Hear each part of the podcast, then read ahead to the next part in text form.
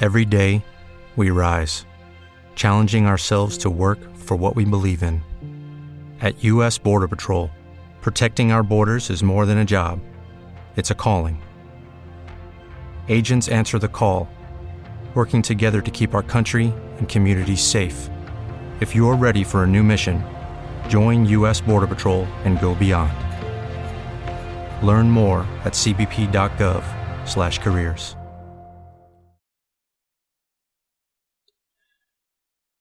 Otuz beş.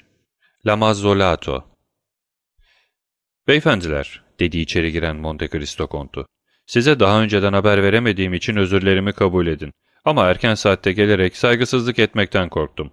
Zaten bana geleceğinizi bildirmiştiniz ve ben de isteğinize uygun davrandım. Sayın Kont, Franz ve ben size binlerce kez teşekkür ederiz, dedi Albert.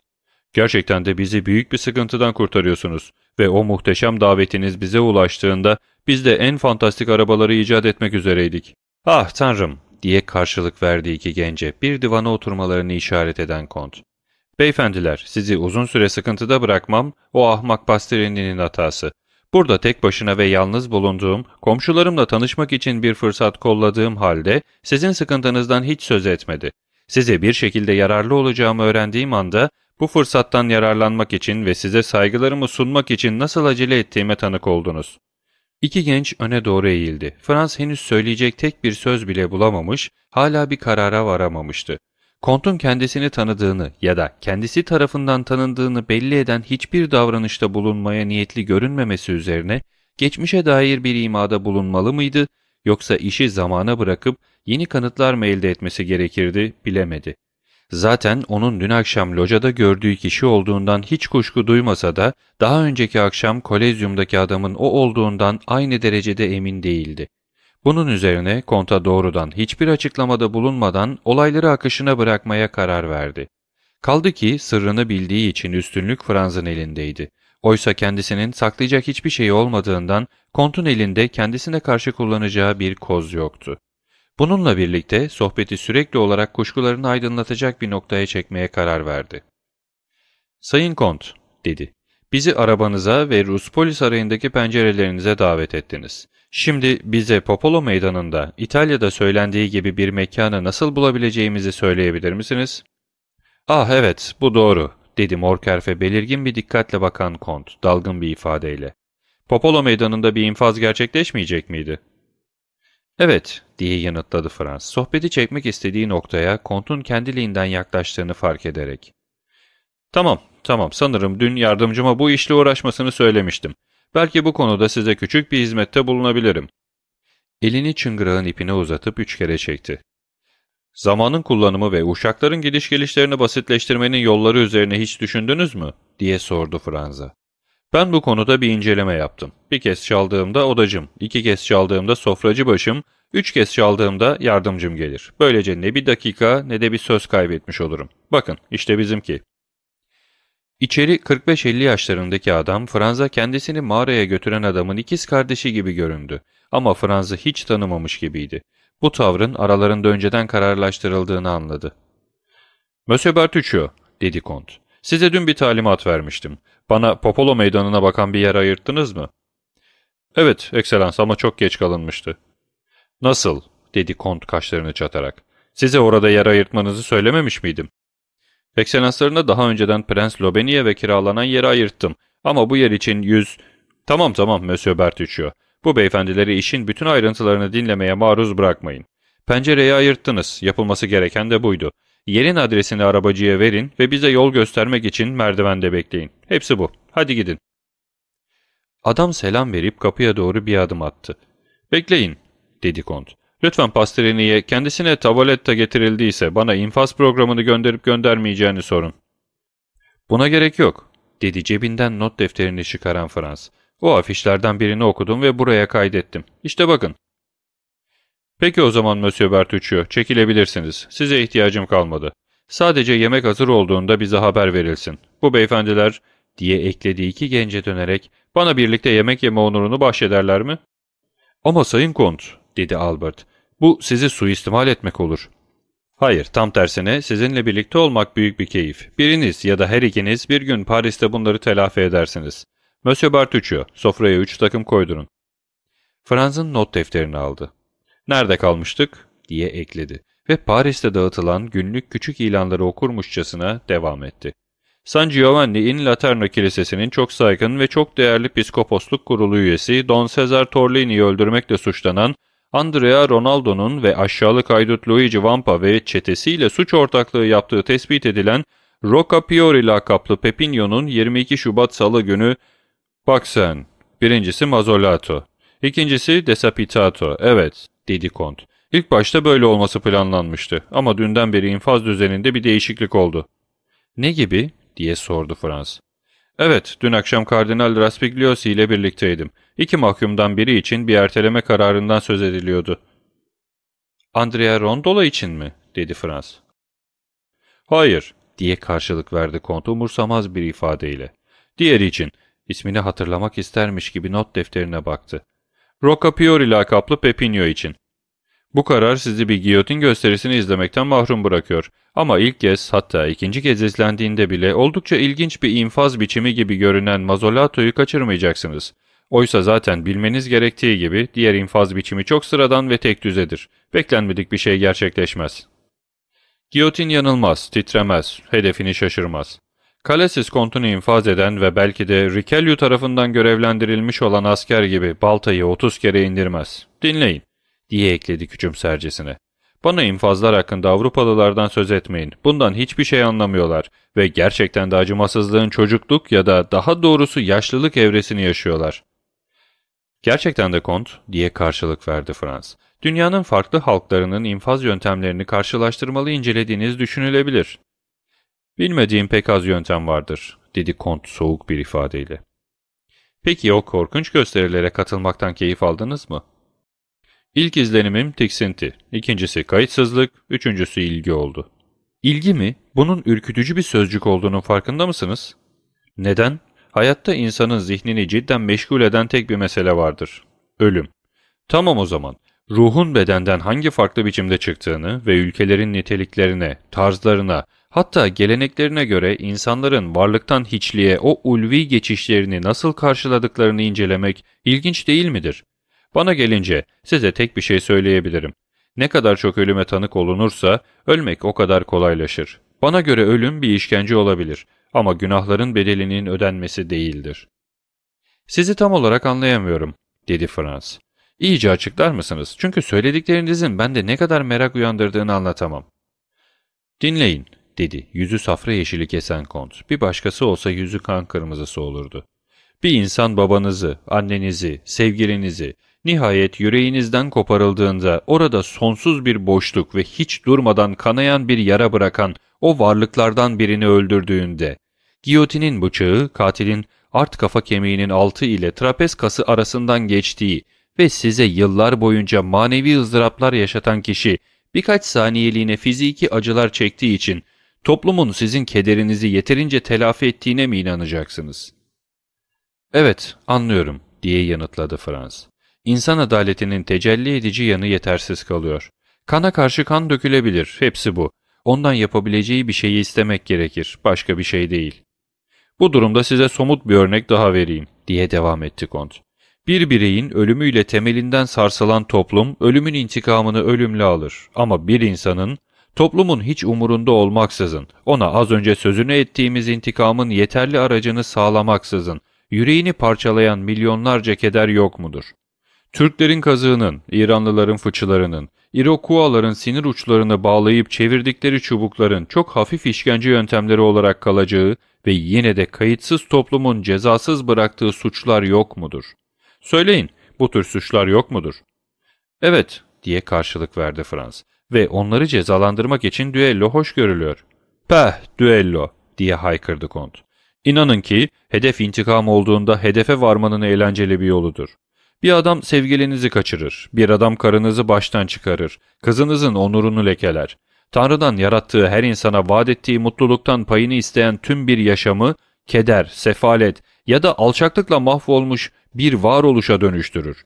Ve siz de ruhunuzu çılgınlıkla, yüreğinizi umutsuzlukla dolduran bu adamın göğsüne bir kılıç sapladığınız ya da kafasına bir mermi sıktığınız için intikamınızı aldığınızı sanırsınız.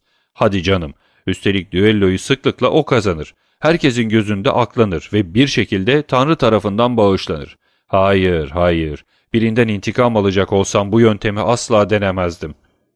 Demek düelloyu onaylamıyorsunuz. Demek biriyle düello etmezsiniz diye sordu. Böyle garip bir teoriyi duyduğuna şaşıran Albert. Ah tabii ki ederim dedi Kont. Bu konuda anlaşalım. Bir rezillik, bir hakaret, bir yalanlama, bir tokat için düello ederim.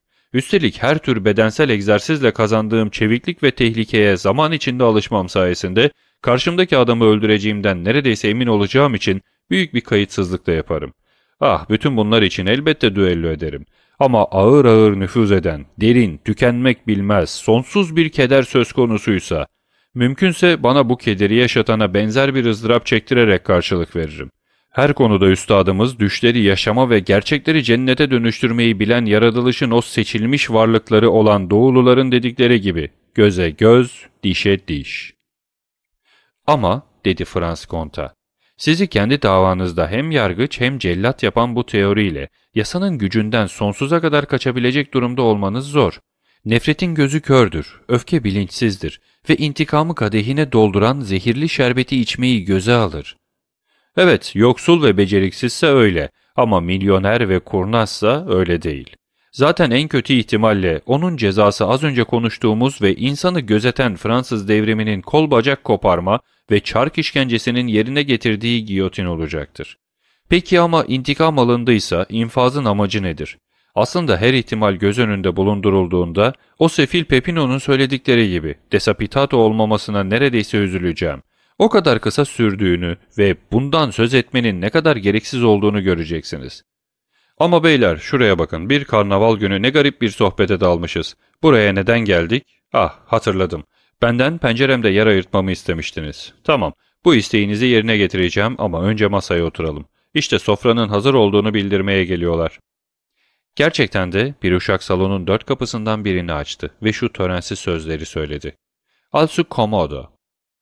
İki genç ayağa kalkıp yemek salonuna geçti. Franz mükemmel ve büyük bir özenle servis edilen yemek sırasında ev sahibinin sözlerinin hiç şüphe duymadığı etkisini anlamak için Albert'in gözlerine baktı.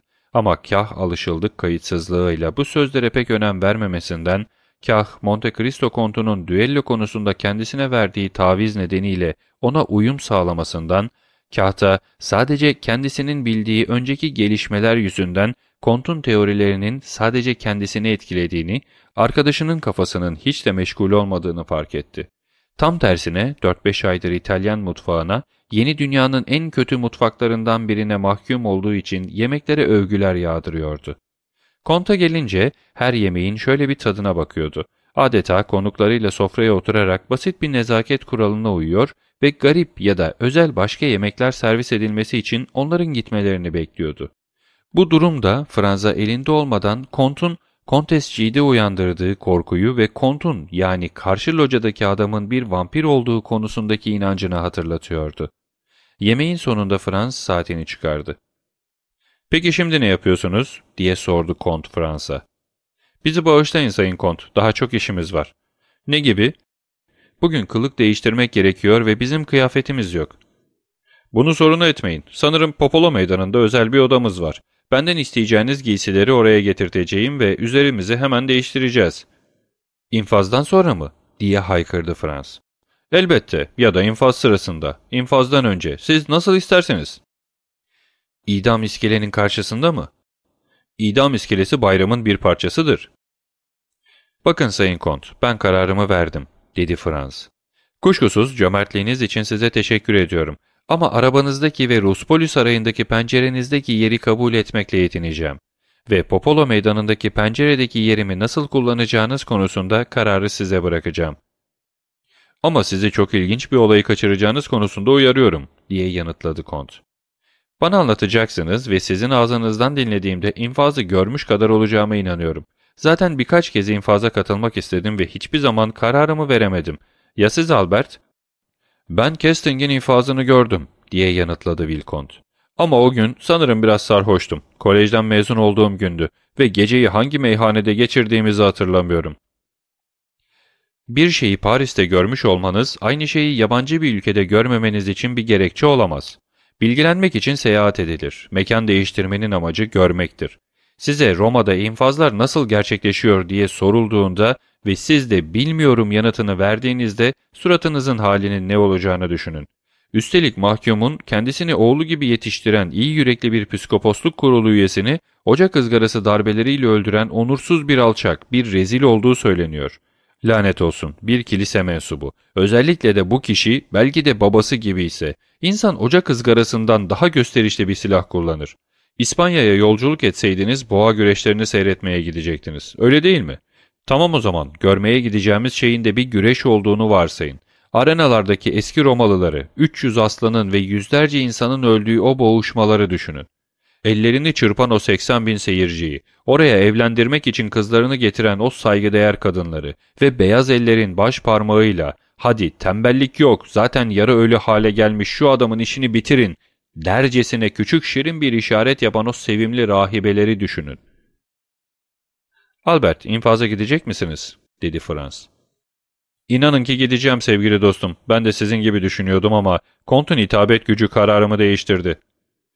Madem istiyorsunuz o zaman gidelim, dedi Frans. Ama Popolo meydanına giderken Korso caddesinden geçmeyi istiyorum. Bu mümkün mü Sayın Kont? Hello, it is Ryan, and I was on a flight the other day playing one of my favorite social spin slot games on chumbacasino.com. I looked over the person sitting next to me, and you know what they were doing? They were also playing Chumba Casino. Coincidence? I think not. Everybody's loving having fun with it. Chumba Casino is home to hundreds of casino style games that you can play for free anytime, anywhere, even at 30,000 feet. So sign up now at chumbacasino.com to claim your free welcome bonus. That's chumbacasino.com and live the Chumba life. No purchase necessary. Group. Void were prohibited by law. See terms and conditions. 18 plus. Lucky Land Casino asking people what's the weirdest place you've gotten lucky? Lucky? In line at the deli, I guess? Aha, in my dentist's office. More than once, actually. Do I have to say? Yes, you do. In the car before my kids' PTA meeting. Really? Yes. Excuse me, what's the weirdest place you've gotten lucky? I never win and tell. Well, there you have it. You can get lucky anywhere playing at LuckyLandSlots.com. Play for free right now. Are you feeling lucky? No purchase necessary. Void where prohibited by law. 18 plus. Terms and conditions apply. See website for details. Yaya olarak mümkün ama arabayla geçemeyiz. Peki o zaman yürüyerek gideceğim. Korso Caddesi'nden geçmeniz gerekli mi? Evet, görmem gereken bir şey var. Tamam, Korso Caddesi'nden geçelim. Arabayı bizi beklemesi için Strada Caddesi yolundan Popolo Meydanı'na göndeririz. Zaten verdiğim talimatların yerine getirilip getirilmediğini görmek için Korso Caddesi'nden geçmek canımı sıkmayacak. Excellence, dedi kapıyı açan uşak. Tarikat cübbesi giymiş biri sizinle konuşmak istiyor. Ah, evet, dedi kont. Kim olduğunu biliyorum. Beyefendiler, yeniden salona geçer misiniz? Ortadaki masada muhteşem Havana proları var. Kısa süre sonra yanınıza geleceğim. Ayağa kalkan iki genç bir kapıdan çıkarken onlardan tekrar özür dileyen kont diğer kapıdan çıktı. Sıkı bir tiryaki olan ve İtalya'ya geldiğinden beri kafede Paris'in sigaralarından mahrum kalmanın hiç de önemsiz bir fedakarlık olmadığını düşünen Albert masaya yaklaştı ve gerçek proları görünce bir sevinç çığlığı attı. ''Söylesenize'' dedi Frans. ''Monte Cristo kontu hakkında ne düşünüyorsunuz?'' ''Ne mi düşünüyorum?'' dedi. Arkadaşının böyle bir soru sormasına bir hayli şaşıran Albert. Bizi evinde mükemmel bir şekilde ağırlayan, çok görmüş geçirmiş, çok incelemelerde bulunmuş, çok düşünmüş, hoş bir adam olduğunu. Brutus gibi Stoa okulundan geldiğini düşünüyorum, diye ekledi. Prosunun keyifle üflediği dumanı tavana doğru helezonlar çizerek yükselirken. Ayrıca muhteşem proları var. Albert'in Comte'la ilgili düşünceleri buydu. Oysa Frans, Albert'in insanlar ve olaylarla ilgili iyice düşünüp taşındıktan sonra bir karara vardığını bildiği için kendi kanıtını değiştirmeyi denemedi. İlginç bir şeyi fark ettiniz mi? Ne gibi? Size nasıl dikkatle baktığını. Bana mı? Evet, size. Albert biraz düşündü. Ah, dedi iç çekerek. Burada şaşılacak bir şey yok. Bir yıldır Paris'ten uzaktayım. Elbiselerim başka bir dünyadan gibi görünüyor olmalı. Kont beni taşralı sanmıştır. Ona yanıldığını söyleyin sevgili dostum ve ilk fırsatta bunun doğru olmadığını anlatın. Frans gülümsedi. Biraz sonra Kont geri döndü. İşte geldim beyler ve size tabiyim. Talimatlar verildi. Araba kendi yolundan Popolo meydanına gidecek ve biz de dilerseniz Korso caddesinden geçmek üzere kendi yolumuzu izleyeceğiz. Monsieur de Morkerf, şu prolardan birkaç tane alın.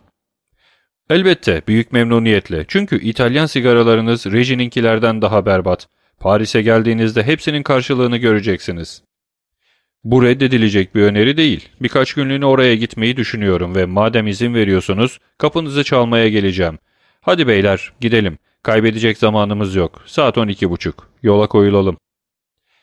Üçü birlikte aşağı indi. O zaman efendisinin son talimatlarını alan arabacı Babinyo yolunu izledi.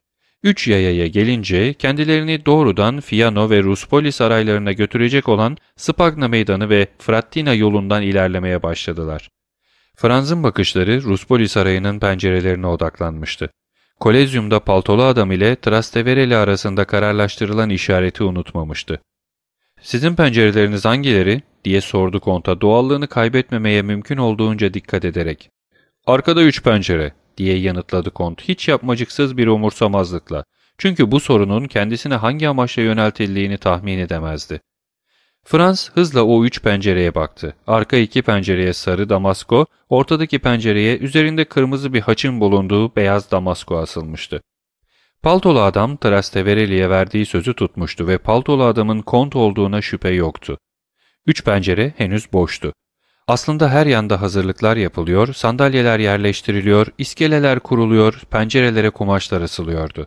Çan sesi duyulana kadar maskeler ortaya çıkamaz, arabalar harekete geçemezdi. Ama her pencerenin ardında maskelerin, her kapının ardında arabaların olduğu hissedilebiliyordu. Frans, Albert ve Kont, Korso Caddesi'nden aşağıya doğru inmeye devam ediyordu. Popolo meydanına yaklaşıldıkça kalabalık daha da artıyor ve bu kalabalığın üzerinden bakınca iki şeyin yükseldiği fark ediliyordu. Üzerinde meydanın merkezini işaret eden bir haç bulunan dikili taş ve dikili taşın önünde tam da Babino, Corso ve Riperta caddelerinin bağlantı noktasında aralarında yuvarlak giyotin bıçağının parladığı iki devasa kalas. Sokağın köşesinde kontun efendisini bekleyen yardımcısıyla karşılaştılar. Kontun kuşkusuz çok pahalıya kiralandığından konuklarına hiç söz etmek istemediği pencereler, Babinyo Sarayı ve Pinsio Tepesi arasında bu büyük sarayın ikinci katındaydı. Kiralanan dairede söylediğimiz gibi bir yatak odasına açılan bir banyo vardı. Kiracılar yatak odasının kapısını kapadıklarında kendilerini evinde hissettiler. Sandalyelerin üzerinde en zarif beyaz ve mavi satenden palyaço giysileri bırakılmıştı. Giysilerin seçimini bana bıraktığınız için size bunları hazırlattım, dedi Kont iki gence. Bir kere bu yıl kostümlere büyük ilgi var. Ayrıca toz tutmadıkları için konfetiye de çok uygun. Frans, Kont'un sözlerini iyi duyamadı ve belki de bu yeni cömertliğin değerini yeterince idrak edemedi. Çünkü tüm dikkati Popolo Meydanı'nın sunduğu görüntüye ve o sırada meydanın başlıca süsünü oluşturan o ürkütücü alete yoğunlaşmıştı. Frans hayatında ilk kez bir giyotin görüyordu. Giyotin dememizin nedeni şudur. Roma'nın giyotin bıçağı bizim ölüm aletlerimizle neredeyse aynı kalıba göre yapılmıştır. Boynu dış bükey yanı ile kesen yarım ay biçimindeki bıçak sadece daha alçaktan düşer. Tek fark budur. Mahkumun yatırılacağı tahterevanı andıran tahtanın üzerine oturmuş iki adam Franz'ın görebildiği kadarıyla ekmek ve sosis yiyordu. İçlerinden biri tahtayı kaldırıp bir şişe çıkardı, bir yudum içtikten sonra şişeyi arkadaşına uzattı. Bu iki adam cellatın yardımcılarıydı. Franz sadece bu görüntü karşısında saçlarının köklerinde beliren ter damlalarının irileştiğini hissetti. Dün akşam Carcerinueva'da Küçük Santa Maria del Popolo Kilisesi'ne nakledilen mahkumların her biri geceyi iki rahibin eşliğinde mumla aydınlanmış ve önünde her saat başı değişen nöbetçilerin beklediği parmaklıklı bir şapelde geçirmişlerdi. Kilisenin kapısının her iki yanındaki jandarma safları giyotin sehpasına kadar uzanıp onun etrafında çevresi yaklaşık 100 ayaklık bir çember oluşturuyor, yaklaşık 10 ayaklık bir yürüyüş yoluna geçit veriyordu. Meydanın geri kalanı erkek ve kadın başlarıyla çevriliydi. Kadınların birçoğu çocuklarını omuzlarına almıştı. Kalabalığa tepeden bakan bu çocuklar yerlerine hayran olunası bir şekilde yerleşmişti. Pinsio tepesi bütün basamakları izleyicilerle dolu geniş bir amfiteyatro andırıyordu. Babinyo ve Ripetta caddelerinin kavuştuğu yerdeki iki kilisenin balkonlarına ayrıcalıklı meraklılar yığılmıştı. Sütunlu avlunun basamakları hiç durmak bilmeyen bir gelgitin kemerin altına doğru itelediği hareketli dalgalara benziyordu. Surun bir insanın yerleşebileceği her girinti ve çıkıntısında canlı bir heykel vardı. Demek Kont'un hayatta en ilginç şeyin bir ölüm sahnesi olduğu hakkında söyledikleri doğruydu. Bununla birlikte gösterinin törenselliğinin gerektirdiği sanılan sessizliğin yerini kalabalıktan yükselen kahkahalardan, yuhalamalardan ve neşeli çığlıklardan oluşan büyük bir gürültü almıştı. Bu infazın, Kont'un dediği gibi, halkın tamamı için karnavalın başlangıcından başka bir anlam taşımadığı çok açıktı. Bu gürültü adeta bir büyü yapılmış gibi aniden kesildi. Kilisenin kapısı açılıyordu. İlk başta her üyesi sadece göz hizasında delinmiş gri bir çuval giymiş ve elinde yanmış bir mum taşıyan bir tarikat heyeti belirdi. En önde tarikat lideri yürüyordu. Heyetin arkasından uzun boylu bir adam geliyordu. Bu adamın üzerinde sol yanındaki kılıfta gizli büyük bir bıçak taşıyan bezden bir don dışında hiçbir şey yoktu. Sağ omuzunda demirden bir balyoz taşıyordu. Bu adam cellattı. Ayrıca bacağına iplerle bağlanmış sandaletleri vardı. Celladın ardında infaz sırasına göre Pepinho ve Andrea yürüyordu. Her birine ikişer rahip eşlik ediyordu. İkisinin de gözleri bağlanmamıştı. Pepinho kendinden emin adımlarla yürüyordu. Hiç şüphesiz kendisi için planlananlar hakkında bilgisi vardı. Andrea'nın kollarına iki rahip girmişti. Her ikisi de günah çıkaran rahibin arada kendilerine uzattığı haçı öpüyordu. Sadece bu görüntü karşısında dizlerinin çözüldüğünü hisseden Franz, Albert'e baktı. Onun yüzü de gömleği kadar beyazdı ve henüz yarısına kadar içtiği puroyu istemsizce elinden attı. Sadece kont sakin görünüyordu. Hatta hafif bir kırmızılık yanaklarının solgun rengine nüfus etmiş gibiydi. Burun delikleri kan kokusu alan yırtıcı bir hayvan gibi genişliyor ve hafif aralık dudaklarının arasından bir çakalın kine benzeyen beyaz, küçük ve sivri dişleri görünüyordu. Ve hepsine rağmen yüzünde Franz'ın daha önce hiç görmediği güleç bir uysallık ifadesi beliriyordu. Siyah gözlerindeki hoşgörüye ve yumuşak bakışlara tanık olmak hayranlık vericiydi. Bu arada mahkumlar giyotin sehpasına doğru yürüyor ve yürüdükçe yüz hatları belirginleşiyordu. Pepino 24-26 yaşlarında, teni güneşten esmerleşmiş, bakışları özgür ve yabani, yakışıklı bir gençti. Başı dik yürüyor ve adeta kurtarıcısının hangi yandan geleceğini görmek için havayı kokluyordu. Andrea iri ve kısa boyluydu. Alçakça bir acımasızlığı belli eden yüzünden yaşı anlaşılmıyordu. Yine de 30 yaşlarında olmalıydı. Cezaevinde sakal bırakmıştı. Başı bir sağa bir sol omzuna düşüyor, bacakları tutmuyordu. Tüm bedeni sanki iradesinden bağımsız, istemsiz bir harekete itaat ediyordu. ''Sanırım bana sadece bir infazın gerçekleşeceğini söylemiştiniz.'' dedi Frans Kont'a. ''Size gerçeği söyledim.'' diye yanıtladı Kont soğuk bir ifadeyle. ''Ama gördüğünüz gibi iki mahkum götürülüyor.'' ''Evet, bu iki mahkumdan biri ölüme doğru yürüyor ama diğerinin önünde uzun yıllar var.'' ''Af kararı hemen gelmeli, kaybedecek hiç zaman yok.'' ''İşte geliyor, bakın.'' dedi Kont. Gerçekten de Pepinho giyotin sehpasının kenarına geldiği anda geç kalmış gibi görünen bir tarikat üyesi geçişini engellemeye çalışmayan jandarma saflarını yardı ve tarikat heyeti liderine doğru ilerleyerek ona dörde katlanmış bir kağıt uzattı. Pepinho'nun şimşekler çakan bakışları bu gelişmelerden hiçbirini gözden kaçırmamıştı. Tarikat lideri kağıdı açtı ve okuyup elini kaldırdı.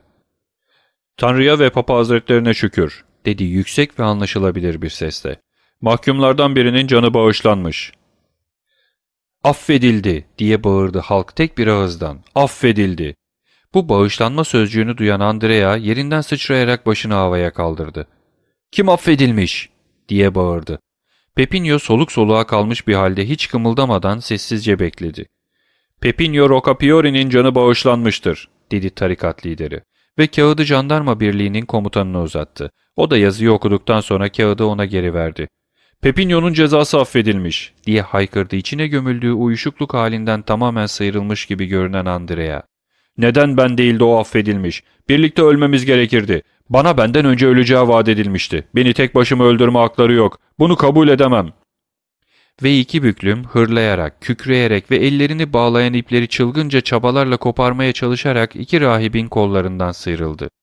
Celladın işareti üzerine giyotin sehpasından aşağı atlayan yardımcıları mahkumu yakaladılar. ''Neler oluyor?'' diye sordu Frans Konta. Çünkü tüm bunlar Roma diliyle ifade edildiği için neredeyse hiçbir şey anlamamıştı. ''Neler mi oluyor?'' dedi Kont. ''Anlamakta güçlük mü çekiyorsunuz? Ölmek üzere olan bu yaratık aynı türden bir benzeri kendisiyle birlikte ölmeyecek diye öfkeleniyor. Bıraksalar kendisini mahkum ettikleri yaşamın keyfini çıkarmasına izin vermektense affedileni tırnakları ve dişleriyle parçalayacak. Karl Rom'un dediği gibi ah insanlar insanlar timsah soyundan gelenler diye haykırdı Kont iki yumruğunu bu kalabalığın üzerine doğru sıkarak. Sizi çok iyi tanıyorum ve hep böyle kendi kendinize ne kadar da layıksınız. Gerçekten de Andrea ve iki cellat yardımcısı tozda yuvarlanırken mahkum ''Ölmesi gerek, ölmesini istiyorum, tek başıma ölmeme izin veremezler.'' diye bağırıyordu. ''Şuraya bakın, şuraya bakın.'' diye devam etti kontu iki genci ellerinden kavrayarak. ''Şuraya bakın, işte bu çok ilginç. İşte kaderine boyun eğmiş, cellat kütüğüne yürüyen bir alçak gibi ölecek olan bir adam. Evet bu doğru ama ölüme doğru hiç direnç göstermeden, hiç yakınmadan yürüyordu. Ona bu ani gücü verenin ne olduğunu biliyor musunuz? Onu teselli edenin ne olduğunu biliyor musunuz? Cezasını sabırla kabullenmesini sağlayanın ne olduğunu biliyor musunuz? Bir başkası onun sıkıntısını paylaşıyordu. Bir başkası da onun gibi ölecekti. Bir başkası ondan önce ölecekti. İki koyunu kasaba, iki öküzü mezbahaya götürün ve ikisinden birine diğerinin ölmeyeceğini anlatmaya çalışın. Koyun sevinçle meyleyecek, öküz keyifle böğürecektir. Ama insanın, Tanrı'nın kendi görünümüne bir biçim vermek için yarattığı insanın, Tanrı'nın ilk, yegane ve en yüce görevi olarak yaratıklarını sevmeye dayattığı insanın, Tanrı'nın düşüncesini ifade etsin diye ses verdiği insanın, arkadaşının kurtulduğunu öğrendiğinde atacağı ilk çığlık bir sövgüden ibaret olacaktır.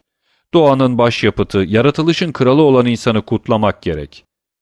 Ve Kont bir kahkaha attı ama böyle korkunç bir kahkahayla gülebilmesi olağanüstü ızdıraplar çektiğini belli ediyordu.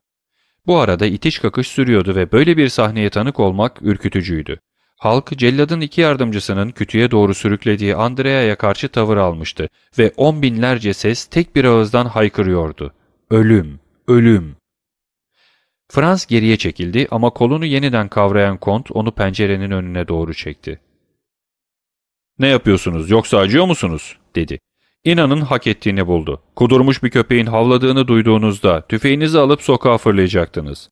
Ve aslında bir başka köpek tarafından ısırılmaktan ve kendisine yapılanı bir başkasına yapmaktan başka suçu olmayan zavallı bir hayvanı hemen oracıkta öldürecektiniz.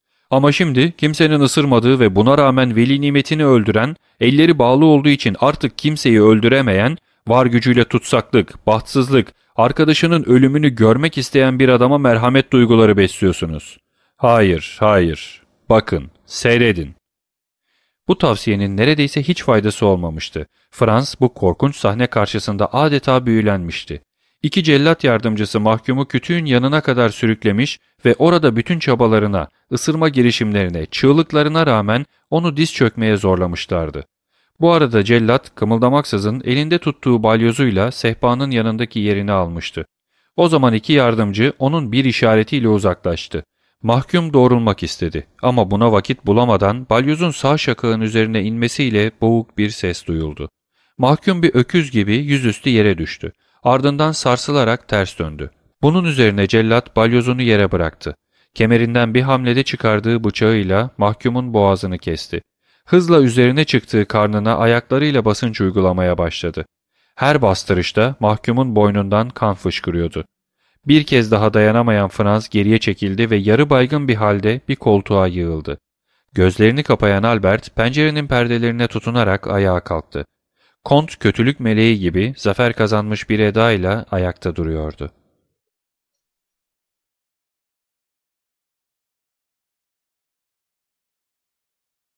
Judy was boring. Hello. Then Judy discovered ChumbaCasino.com. It's my little escape. Now Judy's the life of the party. Oh, baby, Mama's bringing home the bacon. Whoa, take it easy, Judy. The Chumba life is for everybody. So go to ChumbaCasino.com and play over 100 casino style games. Join today and play for free for your chance to redeem some serious prizes.